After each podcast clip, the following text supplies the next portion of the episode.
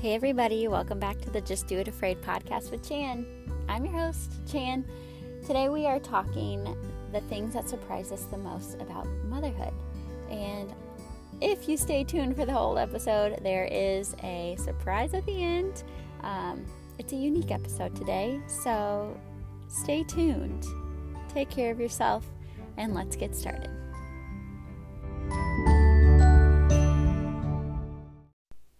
Welcome back, everybody. I am recording in my car while we have a babysitter today.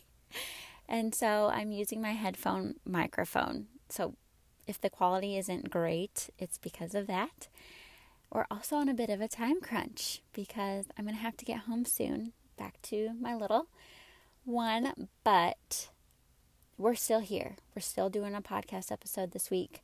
Last week we talked about advice for for new moms, expecting moms, or you know, a mom with multiples. Advice is always welcome. Give or take what you want. And then this week we're going to be talking about the things that surprised us about motherhood. And I'm going to keep this episode kind of short due to the time crunch, but also I don't want to repeat too many things from previous episodes. Um, and so we're just going to get started. So here we go. I don't know about you moms on the other side of of the speakers, but ever since having my daughter, I feel like I have found my voice a bit. Granted, I've always been pretty soft spoken and agreeable, and so um, it's just uncommon for me to to speak up and and share my thoughts and feelings. And ever since having my daughter, I just have become I think less agreeable and also just more vocal about things. And I think that's because my daughter it's only one. She doesn't talk much. She has like two words, three words. And so somebody has to advocate for her. That's me and my husband. And so ever since having her and also just kind of having to stick up for for myself being being pregnant and all of that, I just have found my voice and I think a little bit of a backbone. So really that that shocked me because I have never been one to to speak my mind or to just really say what I'm thinking or what I want. I'm still very much working on that.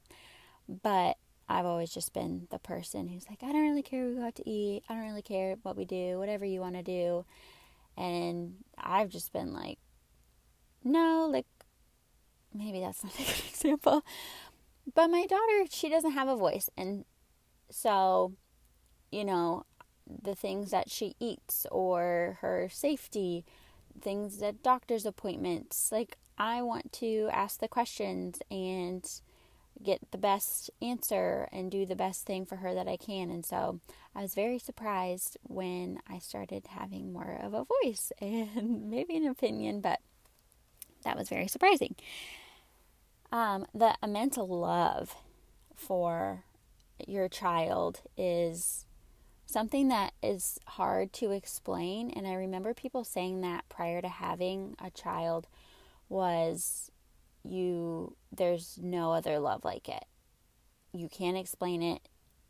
And it was like, okay, well, I love my family. I love my husband. Um, there's things that I'm passionate about that I love.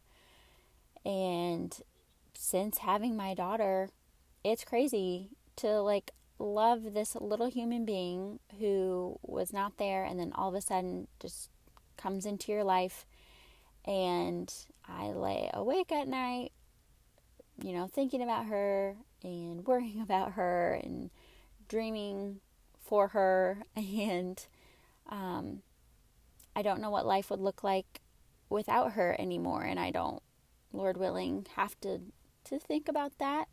Um, or experience that, but it is. It's in, insane. And, you know, we could have a rough day, and she's honestly can pull, um, I don't know, not pull my strings, but um, just strike a nerve and I can get impatient and honestly not be the very best that I can be as her mom and and lose some patience with her but then of course I put her to bed breathe have like a sigh of relief and then I'm sitting there looking at pictures and watching videos of her and talking about her and missing her. So it's just crazy. It's so much work. It can be draining and and all the things but I wouldn't trade it and I love her like crazy and I don't know you know if we get to or want to have more kids in the future again it's like how am I going to love anyone else more than I love her or the same? And and if we get to experience that again I'm sure and I know that there's there's room to love more. So it is wild. It is a wild journey loving a little one.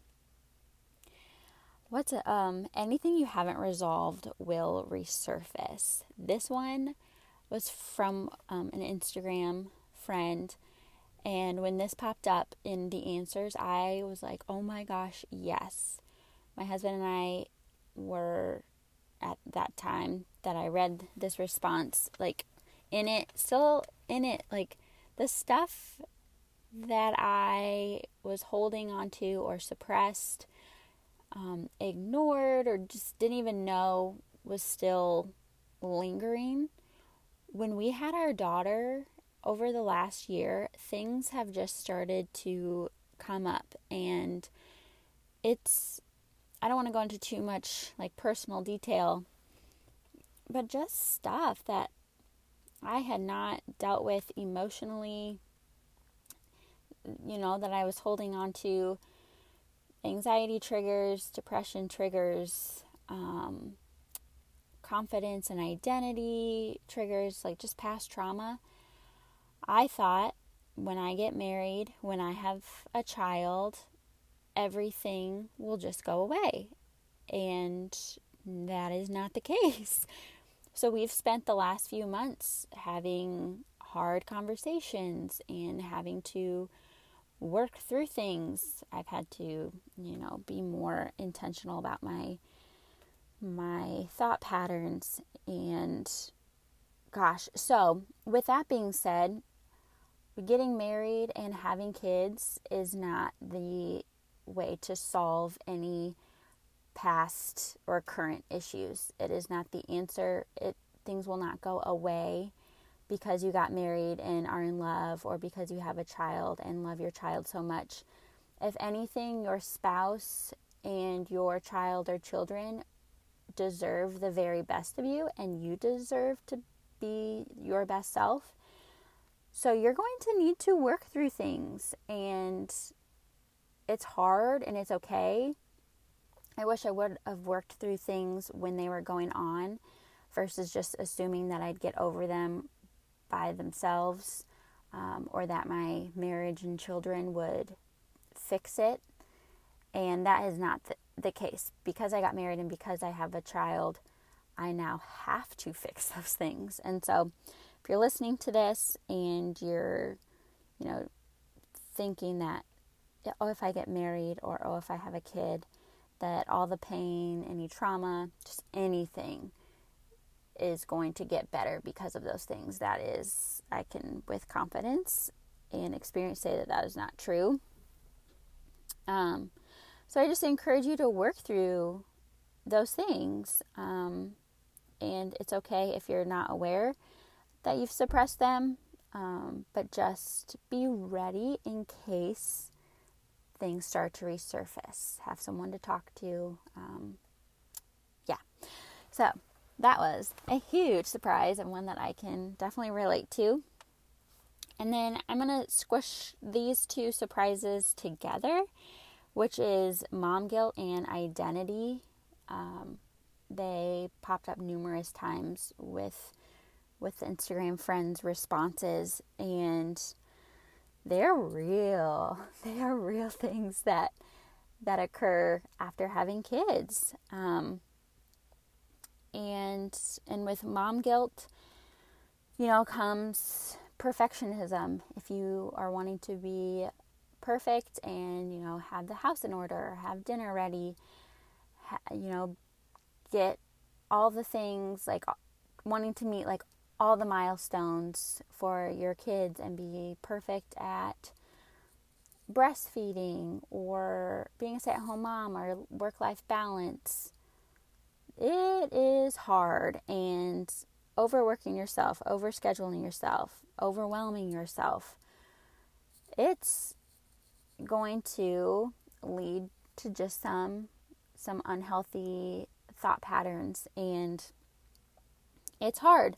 I think we can beat ourselves up for not meeting our own expectations, for thinking we have to do it all, um, for, you know, maybe even putting pressure on our, our kids to meet certain milestones and expectations that maybe they're either not going to meet or they're not going to meet them on your schedule, on your time.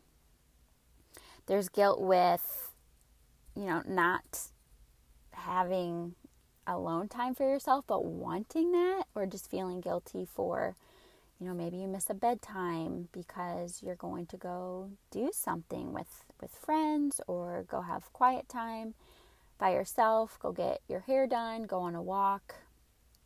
I think a lot of uh, guilt and shame can come with with those things of of true self care, not just like having a bowl of ice cream or getting your nails done, but like true self care, like exercising and nourishing your body and, you know, journaling, taking care of your mental health. Um, so I'm pretty sure it's, it is, or I think common, you know, to go see a therapist, like taking time to go do that.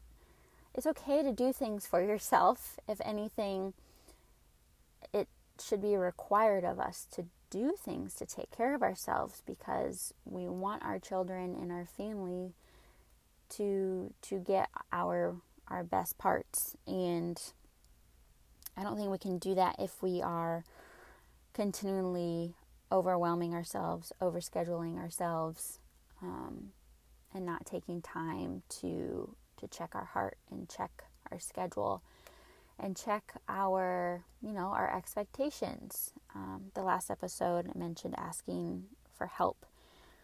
So ask people for help if it means that, you know, you get a, a family member or a babysitter to watch your child so you can go do something or, know, your spouse to watch so you can go do something. Um, I know early on it was just like, I just need to take a shower. like, and I felt so bad. I'm like, oh no, I should be doing X, Y, and Z instead of taking a shower, or I should be cooking dinner every single night, or I should. It's like, where are these expectations coming from? Okay, y'all, I need a moment real quick. I am the parking lot that I'm sitting in in Cedar Falls. Um, there is Buddy the Elf and three members of Paw Patrol walking through the parking lot. Um, so they must be getting ready for the holiday hoopla photo shoot. Anyways, this is hilarious. Our town is great. Uh, I think that's another thing too. Okay, them walking by makes me think about this as well. Is there's so much fun that happens in our town. Um, you know, there's so many little events and activities and museums and story times that sometimes I even like feel bad like I am not getting my child involved in enough. And she's young. Um, she doesn't need to be involved in everything. So I think that can be part of some of the, the overscheduling and some of the guilt is my child needs to be a part of all of these things, all of these activities, all of these educational programs. Um, our daughter is, again, only a year, and so we haven't stepped through the door of all the sports and and music activities. So, if you have advice on how to navigate that, please let me know. But it's easy to get overwhelmed and and put your expectations on your child.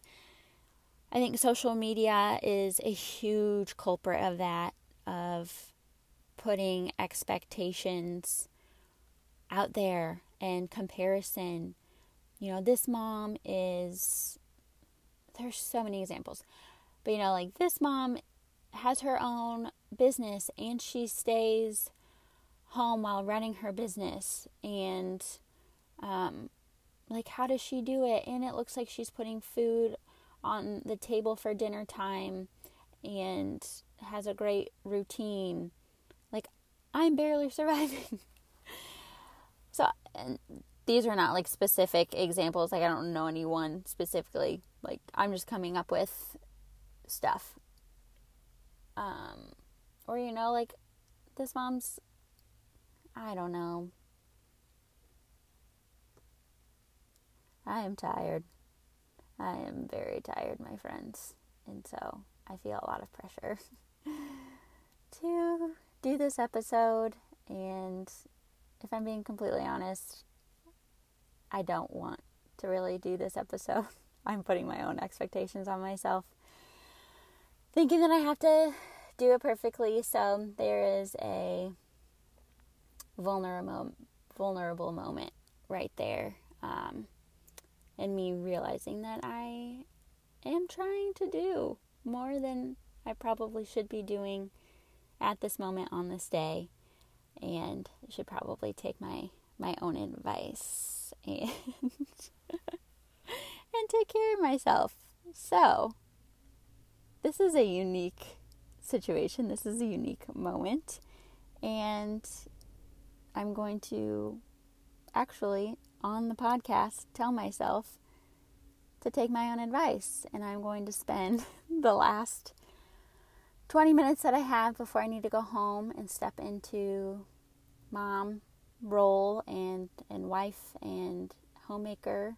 And I'm going to exhale, get some fresh air, drink some water, maybe read a little bit of my book, and um, call it good. So, you know what? I hope you are going to do the same. And whatever it is that you are putting pressure on yourself to do because you think you have to do it or you think someone else is expecting it of you or whatever that looks like, reevaluate.